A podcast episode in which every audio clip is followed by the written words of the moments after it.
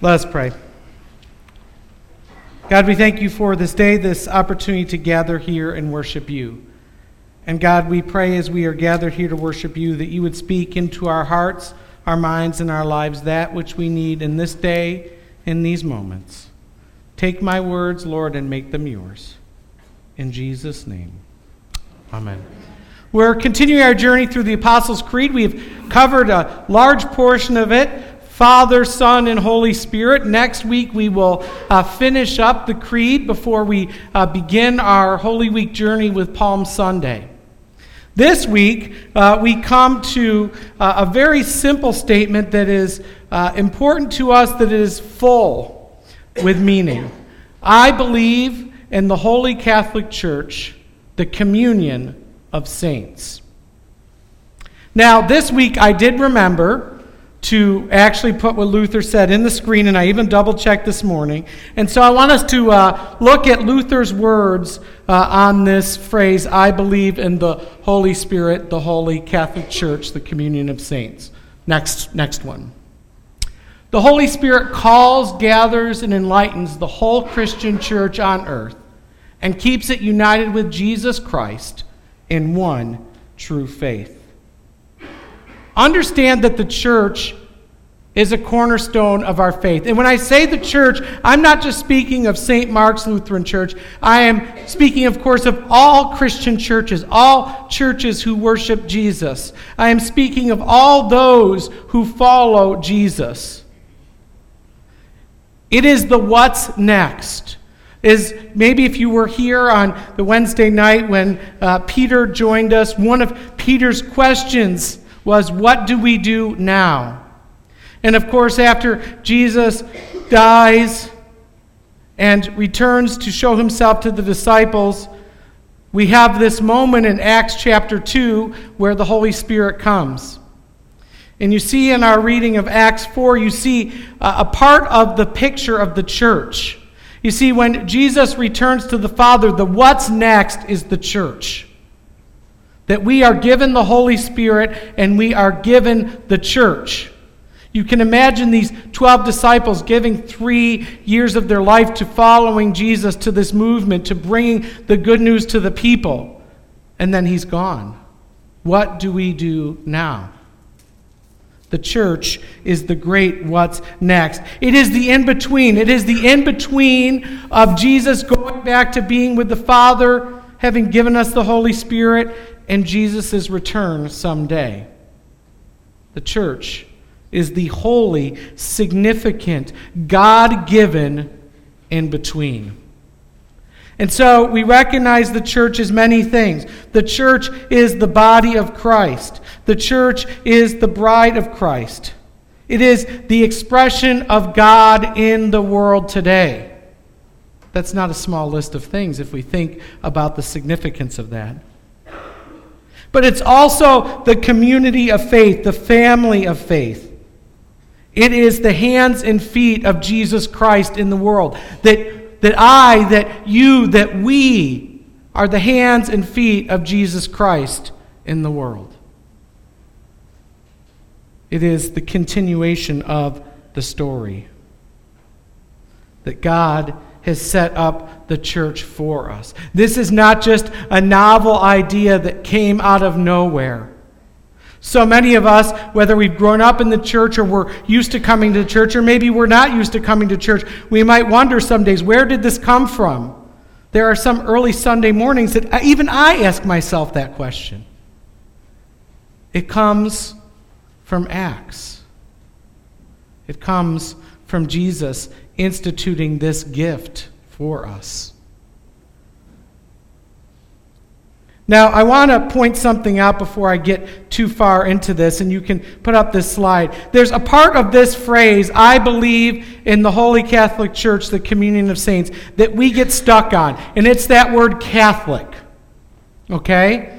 And some of us get stuck on that because we like words, we like definitions, and we're like, well, we're Lutherans. Why are we talking about the Catholic Church? I've had some of you ask me about this. I remember when I first read the Apostles' Creed, I asked about this. But as you will notice, unless there's a typo, and I'm known for them, uh, when we say Catholic Church in the Apostles' Creed, it has the little c. And then there's the big C Catholic Church. And so here's just a quick little lesson for us as we come across this word, because maybe for some of us it's a confusion or a stumbling block. The big C Catholic, the capital C Catholic, is of course the Catholic Church that we know. It is traditionally seen as the Roman Catholic Church, that denomination, that tradition that maybe some of you even grew up in. The little c Catholic Church, which is what is in the Apostles' Creed, that word actually means universal. And even in some versions of the Creed, people have gone so far as to take that little c Catholic word out and put the word universal in there. So when we say, I believe in the Holy Catholic Church, we are saying, I believe in the Holy Universal Church of Jesus Christ. So if you get stuck on that word for whatever reason, understand that that's what this means. Understand that when we say these words, we are talking about the universal church. All those who worship, believe in, and follow Jesus Christ, whether they organize and gather as the church or not. Now, you've heard me talk about the whole church the united church, the universal church. You heard in the scripture readings about unity. But if we're honest, division exists in the church of Jesus Christ. There's all sorts of division in the people who follow Jesus, in the churches that preach Jesus, division over simple things and complicated things, division over baptism and theology and sexuality and worship style and liturgy and room arrangement. We can be divided over all sorts of things as the people of God. And while some of these things, and not all of them, quite frankly, while some of these things are important, none of them are as significant as we make them. And in our world, and certainly in the church, and certainly in the, G- the church of Jesus Christ, we need to focus more on what unites us rather than what divides us. That's why we were given the church. That we are all different, that we are all diverse, that we have different views and beliefs on many things. That if I ask four or five Christians their view on a particular topic, I am almost guaranteed to get at least seven different opinions. And that's okay. Because if we were all the same, that would be bad, trust me. And that's the gift of the church that people who are different, that see and live and view things differently, can come together and worship the same God. They can come together and love and care for each other in the midst of differences. This is why we're given the Apostles' Creed. It gives us those things that we can agree on, those things that we can come together around. And so I have made the argument, certainly for the past several years in our world and for years and years in the church, that we need to focus on that which unites us rather than what divides us. Imagine if we did that. We have a whole world that's focused on what divides us every day. And it seems to me that while the world has always had its difficulties, more so now than ever, there is a focus on what divides us. What if the church of Jesus Christ were to have the grace, were to have perhaps the maturity, the, in, the insight, the integrity to focus on that which unites us and start from there? You see, in our criticism of others that view things differently than us, that live differently than us, that worship differently than us, that vote differently than us, we forget that there's a lot that unites us. And that's why Jesus gave us the church. In fact, Luther's definition of the church was as basic as it can get where the word is preached and the sacrament is practiced rightly. That's it. There was no list of requirements or rules or dress code or schedule. Preaching of the scripture and the practicing of communion. And of course, baptism when appropriate as well. That was it. I think Luther might be on to something. And he didn't talk about frequency or style or type or what kind of wine or bread or what translation of the Bible. Those things that we can get focused on from time to time. It's the united church that we are called to work together. Work together, holding on to things like the creed. Understand that the early Christian church was dramatically different from the church that we know today. You heard me talk about that a little bit in children's time. That then they met in homes, and the church was truly a covenant community. Understand what the word covenant means. I talk about this in premarital counseling all the time. You see, a contract is a, is a legal deal, it's about what, what each party will do and won't do, and what is and is not expected of each. If you've entered any legal contract, like, you know, maybe a 70 page mortgage document or anything like that, you know what a contract is. But you see, the church, like marriage, like most relationships, is a covenant relationship. And that's the difference. It's not about what we give and what we receive, what we do and what we don't do. It's about the relationship.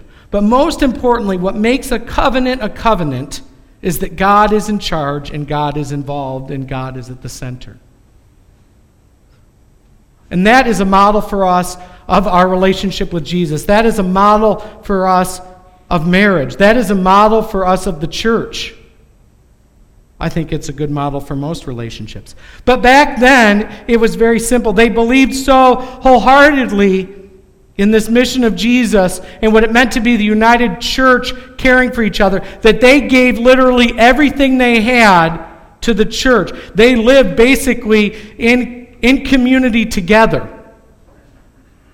So, if I were to choose to follow Jesus then and join the church, I would take all of my material possessions and I would give them to the church. Can you imagine if I said something like that today? I probably wouldn't make it halfway through the sermon. Give them, give them to the church. And then they use that not for budgets and details, but they use that to take care of each other. That they truly lived together in community. Now, we couldn't do that today. They didn't have to worry about some of the things that we do. And certainly, that was a different time and place about how what you needed and what you did and how you cared for each other. But I don't think we should discount what they were doing. Because there's stuff in what they were doing. There are things in what they were doing that is a model for us about how we should live, of how we should be the church. It doesn't mean we should take everything we have and bring it to the church and then all move in together. I don't think that's a good idea. I love you all, though, but I don't think that's a good idea. Four in my house is enough. But there was something about how they focused on caring for each other, on meeting each other's needs, on being together, on sharing life, sharing meals, sharing every event of life together that is a model for us.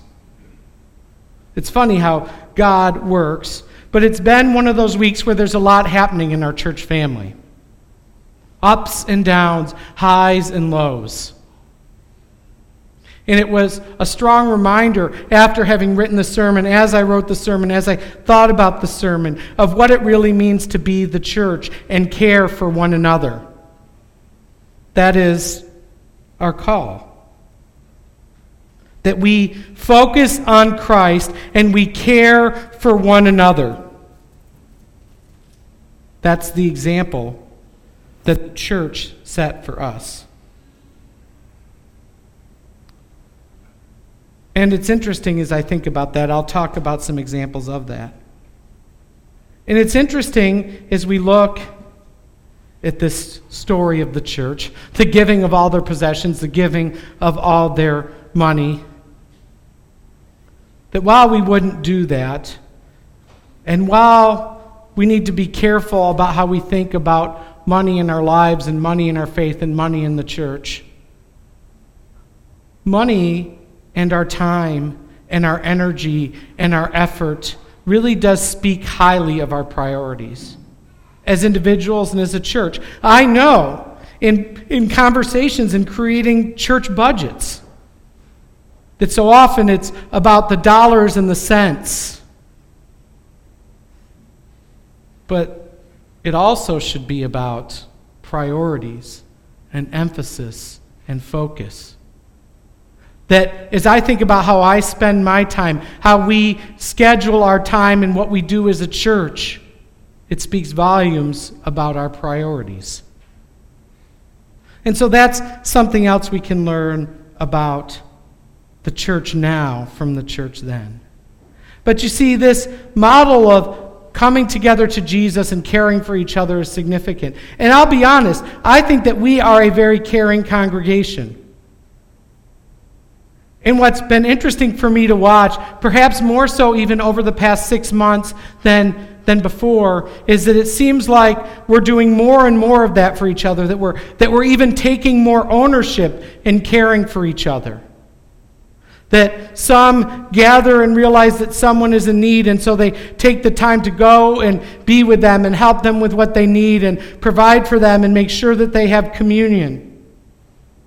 Then there are others like those who worked so hard with to, to make the quilts, who then gave them to our shut ins and those in our community who are struggling, even those outside of our community wrestling with things like cancer taking the time to pray for, be with, and care for people.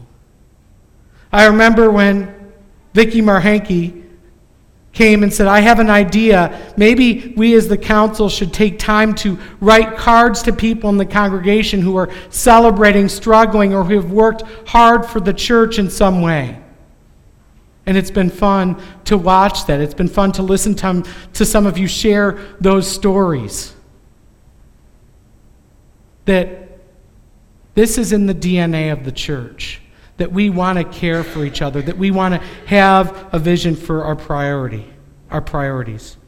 But we're not just called to care for each other, to grow old and happy together, as nice as that might sound. We're also called to serve our community, to serve the world. And it's exciting to think about that. It's exciting to vision and dream about how we can serve our community. As we think about that more and more, and as we dream about that more and more, I get more and more excited about that. And as you will start to see after Easter in the spring and, and in the fall, you will, see this, you will see a lot of this unfold. After a couple years of talking and dreaming and planning and hoping, we will have opportunities to begin to really serve our community in unique ways. It's interesting what happens too. It's not just caring for each other and serving our community, it's also inviting others to come to know Jesus, to come to the church. You hear me talk about those Easter cards or the Christmas cards all the time, and maybe some of you roll your eyes or, or you know, some of you get excited about it. And it's interesting what God does with that. Friday night, I was at a, an event in the community.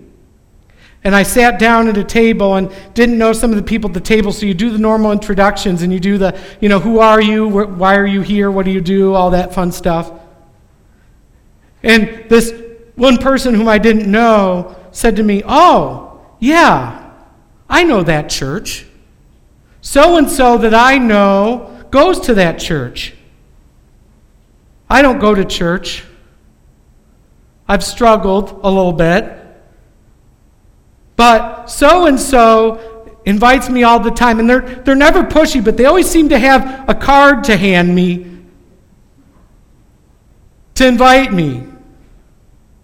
And as conversation unfolded, as we talked about life and got to know one another, we began to talk about the deeper things of life about grief, about loss, about theology, about the church, about Jesus.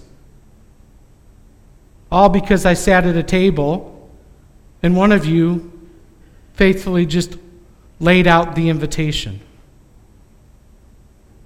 That regardless of what happens with that, I, because of the work and the faithfulness of you in simply inviting, got to have a conversation with somebody about Jesus who'd probably not talked about Jesus in a long time. You see, we exist for a reason, for a purpose. As I was thinking about this, I wanted to uh, put a thought up there that I kind of had. I, um, I was wrestling with what it really means to be the church. If you could put that next slide up for me. Now, uh, next one. Yeah, I'd skip that. This is kind of a summary of a little bit of what I just said. We are called to be one as we care for one another and serve the world. We are called to regard the needs of others, those inside and outside the church. And here's the truth about the church. Here's the bare truth about the church. I think what God is doing in our midst and the way the Holy Spirit is working in our midst is just the tip of the iceberg. But I'll say this I believe that Jesus has called all of us, those who follow him, to be all in on our faith. To not make this just a club or an activity or a schedule item or just something we do or check off. That following Jesus is, is not just insurance for the life after, it's meant to change us and transform us, that, that we're to give ourselves fully to that. And I believe that the church, in its best moments, the church in its purest, best forms, does the same thing. That we are fully and all in in caring for each other, in caring for the world. But the truth is, and I want to say this, that we can just come to church. And we can just come and we can worship, and that is okay. God will take us as we are. But based on my experience, based on my reading of the scripture, based on what I've seen, I'll tell you this that the best life as individuals, as Christians, and as the church is when we're all in is when we go fully as we can as individuals and as a community of faith, seeking Jesus, caring for one another, and serving the world. I've long recognized someone who didn't grow up in the church that we are all at different places in our relationship with Jesus and our relationship with the church. And regardless of where we are, what we think, what we believe, God loves us and welcomes us always. But for me, what I'm most interested in, what I'm most excited about, is where life is found. I want to maximize these living years on earth that God has given me. And I've come to learn that that only happens when I give myself fully to God, fully to what God has called me to fully as an individual, as a pastor, and as a part of this family to being the church. So it's interesting when we think about this. I believe in the Holy Catholic Church, the communion of saints. That so often this image that we have of the church, though not wrong, isn't all of what God could have for us all of what God has in store for us. And so, as we gather here and worship this God, may we focus on that which unites us rather than divide us. And may we be a people focused on Jesus, caring for one another, and serving the world with everything we've got. Let us pray. God, we thank you for the creed, for reminding us that that which unites us is more important than that which divides us. Help us to be your people, to be the church. God, give us your wisdom, your grace, your boldness as we seek to worship you, to care for one another, to serve the world, and to be the church you've called us to be. It's in Jesus' name we pray. Amen.